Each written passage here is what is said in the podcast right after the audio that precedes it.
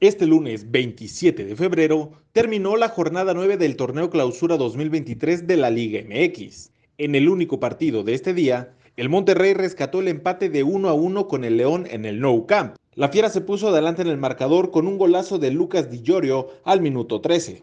El empate de los Rayados llegó hasta el 84 tras un penalti bien cobrado por parte de Dubán Vergara, quien vivió un momento muy emotivo.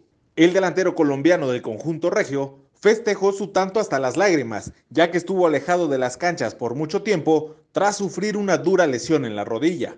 Con este resultado, el Monterrey se mantiene como líder con 22 puntos, mientras que León está en el séptimo peldaño con dos unidades.